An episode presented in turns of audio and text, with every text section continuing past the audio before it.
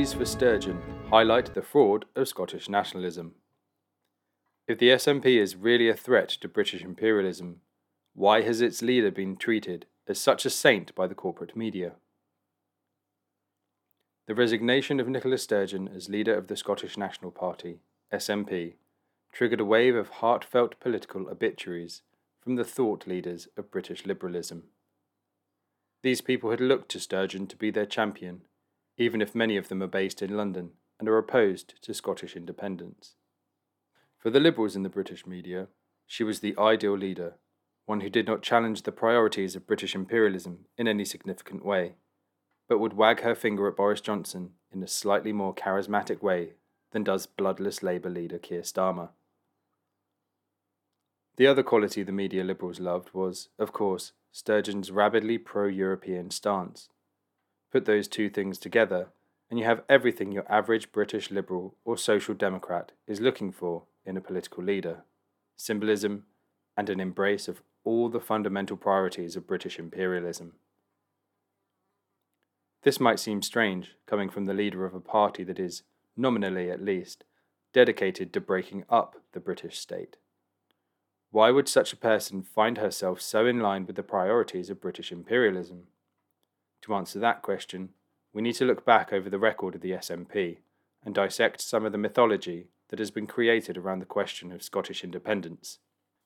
Scottish nationalist myths exposed we must first examine the historical roots of the union between England and Scotland, because those who argue for Scottish independence, including many calling themselves Marxists, state that this was simply a case of English imperialism at work. The reality was very different, however, and by exploring this we can start to see what a fraud Scottish nationalism has been upon the people. Unlike the case of Ireland, which suffered multiple waves of invasion and colonial repression during the modern bourgeois period of history, the relationship between Scotland's rulers and their English equivalents has always been more complicated.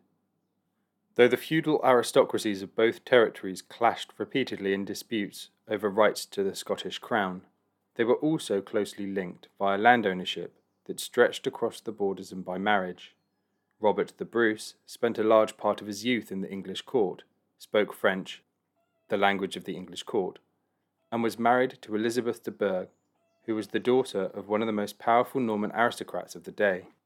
This close relationship between the Scottish and English feudal aristocracies only grew over the centuries, as did the trade between the two, and the border between the two regions became increasingly blurred.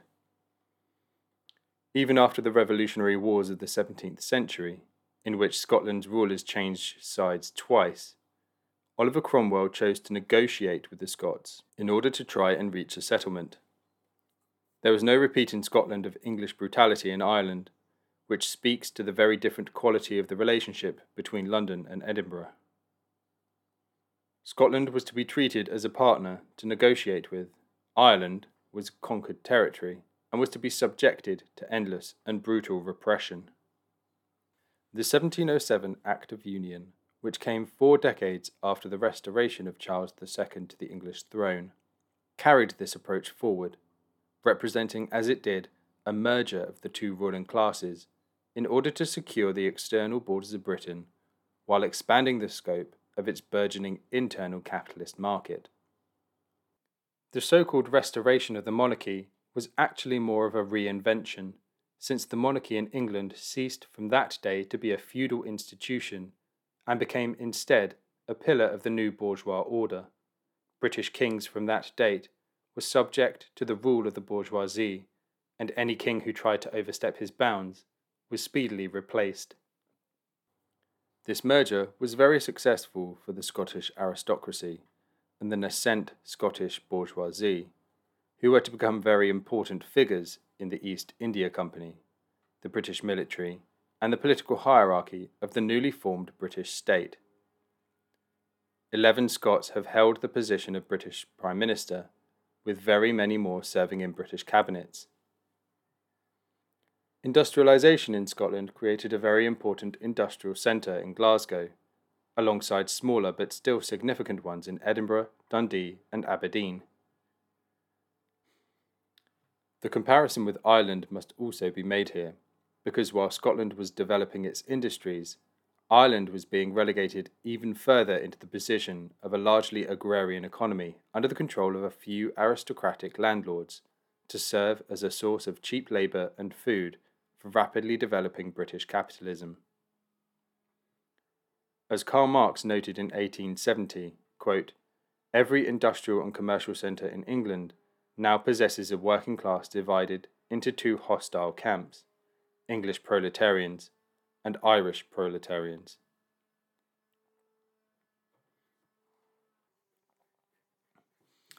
The ordinary English worker hates the Irish worker as a competitor who lowers his standard of life. In relation to the Irish worker, he regards himself as a member of the ruling nation, and consequently, he becomes a tool of the English aristocrats and capitalists against Ireland, thus strengthening their domination over himself. He cherishes religious, social, and national prejudices against the Irish worker. His attitude towards him is as much the same as that of the poor whites to the Negroes in the former slave states of the USA. The Irishman pays him back with interest in his own money. He sees in the English worker both the accomplice and the stupid tool of the English rulers in Ireland. This antagonism is artificially kept alive and intensified by the press, the pulpit, the comic papers, in short, by all the means at the disposal of the ruling classes. This antagonism is the secret of the impotence of the English working class, despite its organisation. It is the secret by which the capitalist class maintains its power, and the latter is quite aware of this. Letter to Siegfried Meyer and August Vogt in New York, 9th of April, 1870. What Marx noted in England was repeated in the industrial centres of Scotland. The native working class in Scotland was never subjected to the same imperialist super exploitation as the Irish. The Scottish worker in the period of mass industrialisation suffered from all the ills and horrors that developing modern industry and its appalling working conditions inflicted upon the proletariat everywhere in Britain. This suffering was felt everywhere that industry sprang up by the pottery workers in Stoke, by the miners in Northumbria, by the metal workers in Birmingham, and by the match girls in London. It was not, either then or now, a special suffering preserved only for the Scottish. The colonial nature of British rule in Ireland was always quite different, leading to the necessity of a national liberation movement, aimed at freeing Ireland from this extra layer of oppression, as Marxists like James Connolly were to point out many times. These historical matters are no mere curiosity. It is important to understand the difference between a real case of national oppression and a situation in which two ruling classes agree to go into business together in order to better exploit workers at home and colonised peoples abroad. In the Scottish case, it is most definitely the latter with which we are dealing. A brief history of the SNP. We must now turn to some details regarding the Scottish National Party itself to understand why it has never really been an enemy of British imperialism. The SNP was the product of a merger between the National Party of Scotland and the Scottish Party in the early 1930s. Its first leader was Sir Alexander MacEwen, whose acceptance of a knighthood from George VI should tell us clearly that the SNP leaders have never had too much of a problem with the British establishment and its institutions. Another of the party's early leaders was the notorious Arthur Donaldson, who was alleged to have been a Nazi sympathiser and to have desired the formation of a collaborationist government in Scotland. At the time of its electoral breakthrough, the SNP appeared to tack to the left, beginning to position itself as a social democratic party when it won its first parliamentary by election in 1967. At this stage, the party was running as one that was slightly to the left of Labour and this continued into the 1970s as the party found more electoral success. This coincided with a growth in support within a minority of British ruling class circles for Scottish and Welsh devolution. A referendum held in the dying days of Jim Callaghan's Labour government in 1979 failed after a substantial number of Labour MPs opposed the measure. But the SNP continued to grow throughout the 1980s, alongside the idea of devolution for Scotland and Wales. This was promoted not only by the SNP, but increasingly by the Labour Party. Having betrayed every struggle waged by the working class across Britain in the 1980s, Labour wanted to find ways of being able to run, at least, part of the British state. It must also be mentioned that the popularity of devolution both within the Labour and Conservative parties is a way of putting local politicians in charge of overseeing what Margaret Thatcher's Chancellor, Sir Geoffrey Howe, described in 1981 as the managed decline of an area. By devolving responsibility over policies such as healthcare, housing, or education, whilst the budgets of these services are either frozen or shrunk, the national government effectively gets to devolve responsibility for its cuts. This was something that even The Guardian noted when the office of the Greater Manchester Mayor was being established. What local devolution also enables is the fragmentation of services like the NHS, splitting up workers and users into smaller bargaining units, and limiting the possibilities of truly national strike or defence action as privatisation agendas are pushed.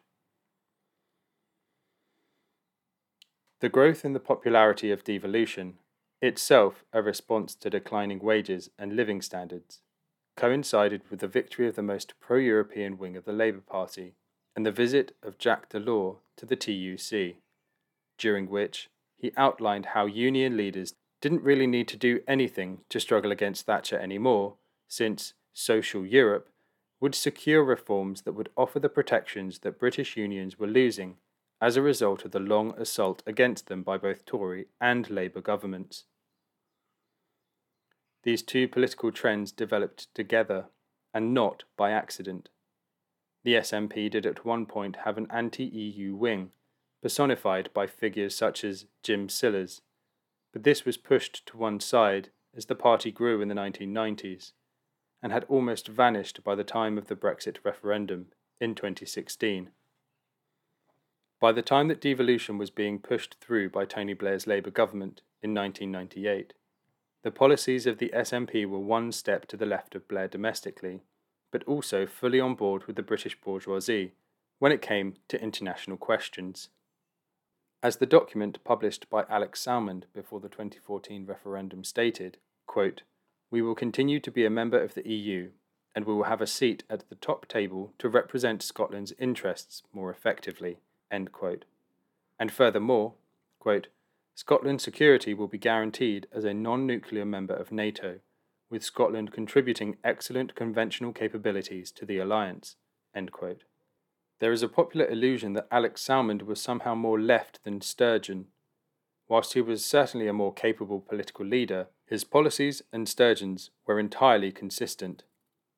The independence that they wanted was going to immediately sign away control over the Scottish economy to Brussels and Scottish defence to Washington and London. What was going to be left for this new Scottish government to actually do? The reality of the SNP's plans was revealed by Salmond himself seven years before the referendum, when he openly discussed his plan to base the independent Scottish economy on the model of Irish capitalism. That Irish model was based upon luring multinational corporations to, nominally, based themselves in islands for the purposes of tax evasion and rabid property speculation. This model spectacularly collapsed in 2008, leading to mass migration out of the country for nearly a decade, and leaving the Irish capitalist class trying to pass the bill for their decades of speculation and fraud onto Irish workers. It is no wonder that, despite all the public jousting, Salmond and Sturgeon both remained welcome in the TV studios and newspaper columns of the British bourgeoisie, and always had access to the airwaves to voice their opinions. their policies presented very little real threat to British imperialism or its senior partners in Washington, D.C. The plan of these bourgeois nationalists is for an independence that exists in name only. In actual fact, the continued state of neverendum appears to suit these so called nationalists even better than the normal independence to which they allegedly aspire. While Scottish workers are assured that all the difficulties they face will be magically solved, if only a referendum could free them from the English, the British ruling class can continue to get away with its crimes, safe in the knowledge that the working class is divided and weak, while the SNP politicians are rewarded with an endless flow of gravy into their capacious feeding trough.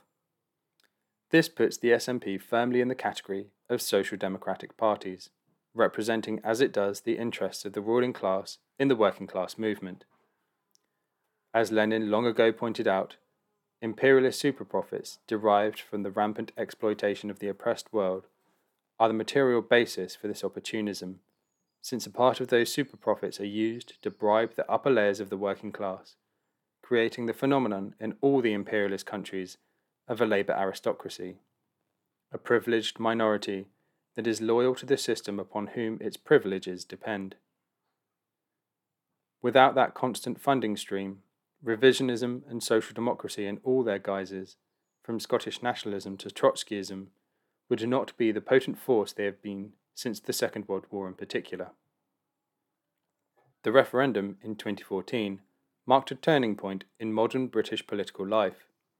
As a result of the heavy promotion of nationalist propaganda by a ruling class, anxious to distract impoverished workers from seeking class based answers to their problems.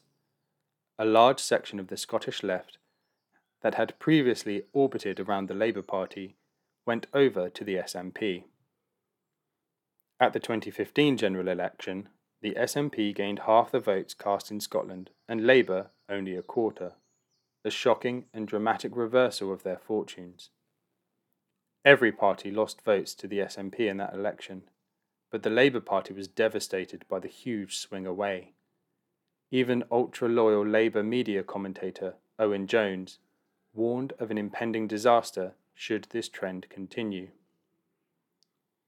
Meanwhile, although understandable given the consistent betrayal of their interests by the Labour Party, their defection did nothing to improve the lot of the Scottish working class, given the wholly capitalist and pro imperialist nature of the SNP. This leads us to a vitally important question, and one which the British Marxist left has wholly failed to address.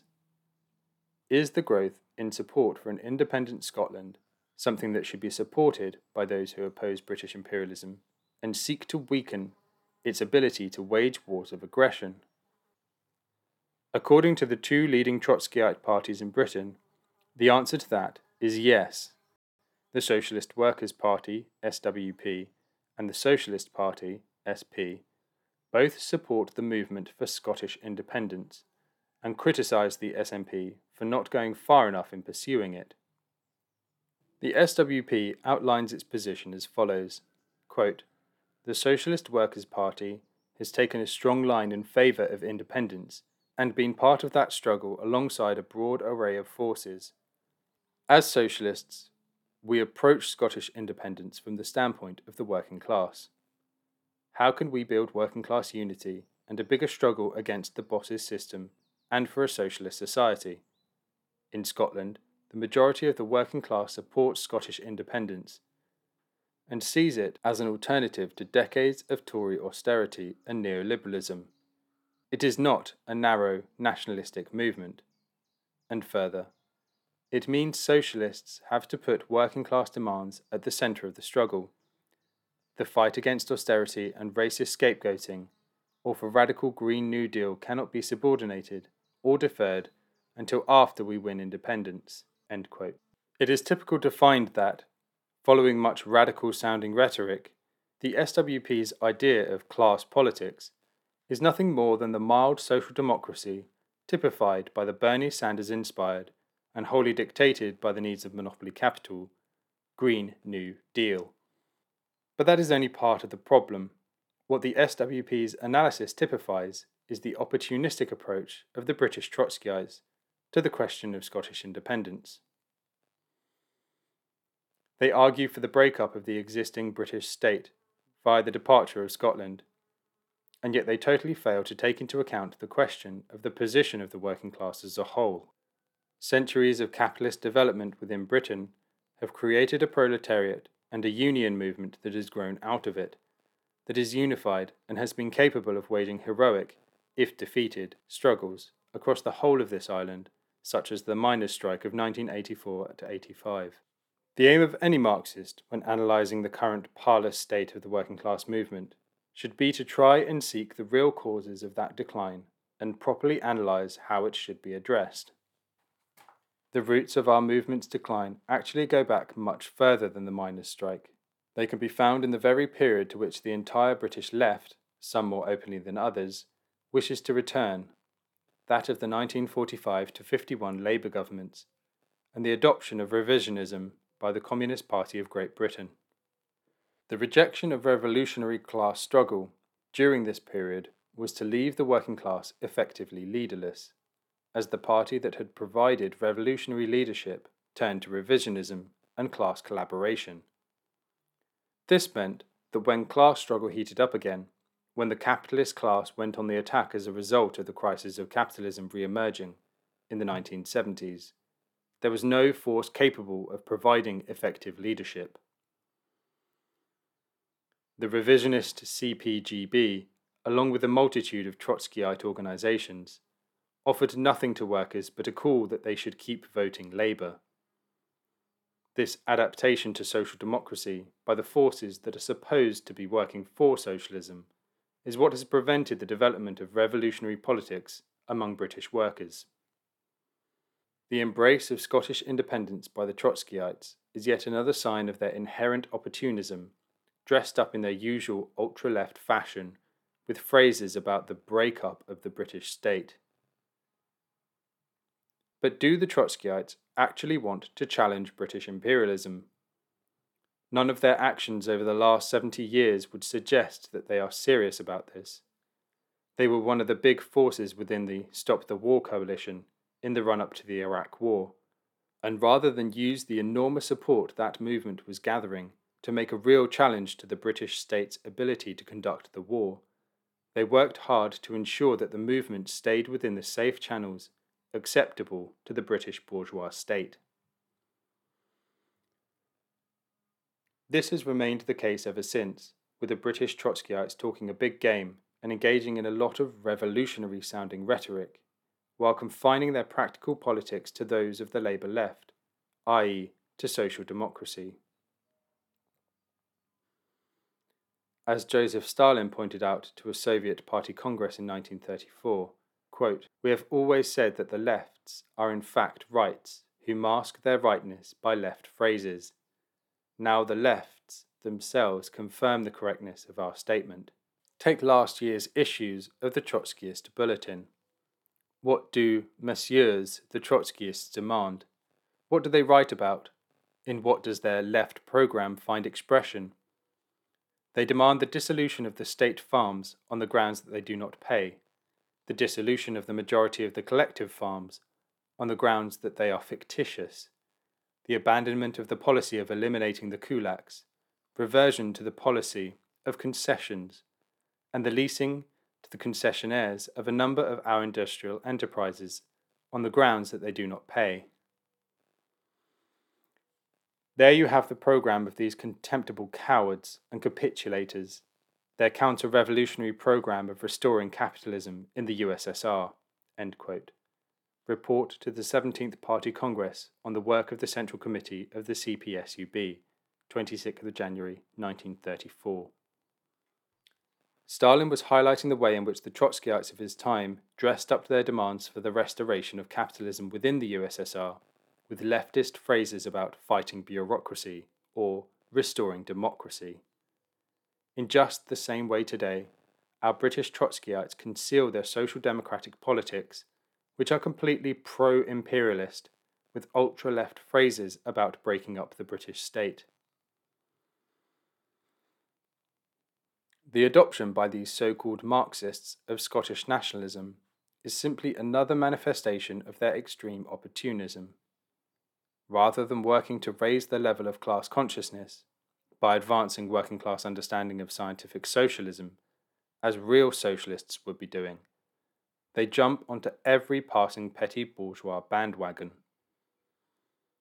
Rather than explaining how a planned economy could transform all of Britain for the better, they engage in petty nationalist fantasies in Scotland and Wales. Rather than building the unity of our class and working to break down all artificial boundaries and divisions created by capital, they seek to reinforce and solidify these boundaries. This is as true of their approach to Scottish nationalism as it is for their embrace of every other type of identity politics and of gender ideology. Scottish independence is a reactionary fantasy. The politics of the SNP, when examined closely, are openly reactionary and seek merely to position Scotland as another very minor section of the US led imperialist bloc. That the majority of self identifying British left organisations have gone along with this anti worker agenda reveals once again that they are not socialists, but only the left flank of British social democracy with the SNP replacing Labour as the main social democratic party in Scotland, the rest of the left, led by the Trotskyites, has obediently run along behind them. Communists must reject this opportunist reasoning, not out of any love for the British state, but because our task is to unify the working class of every part of this nation behind the ideas of scientific socialism. Our task is to overcome these false divisions and build our forces in every corner of Britain to the point where we can wage a serious struggle for working class state power, the only meaningful solution to the problems of inequality, poverty, and war. Petty nationalist distractions only detract from that most urgent task.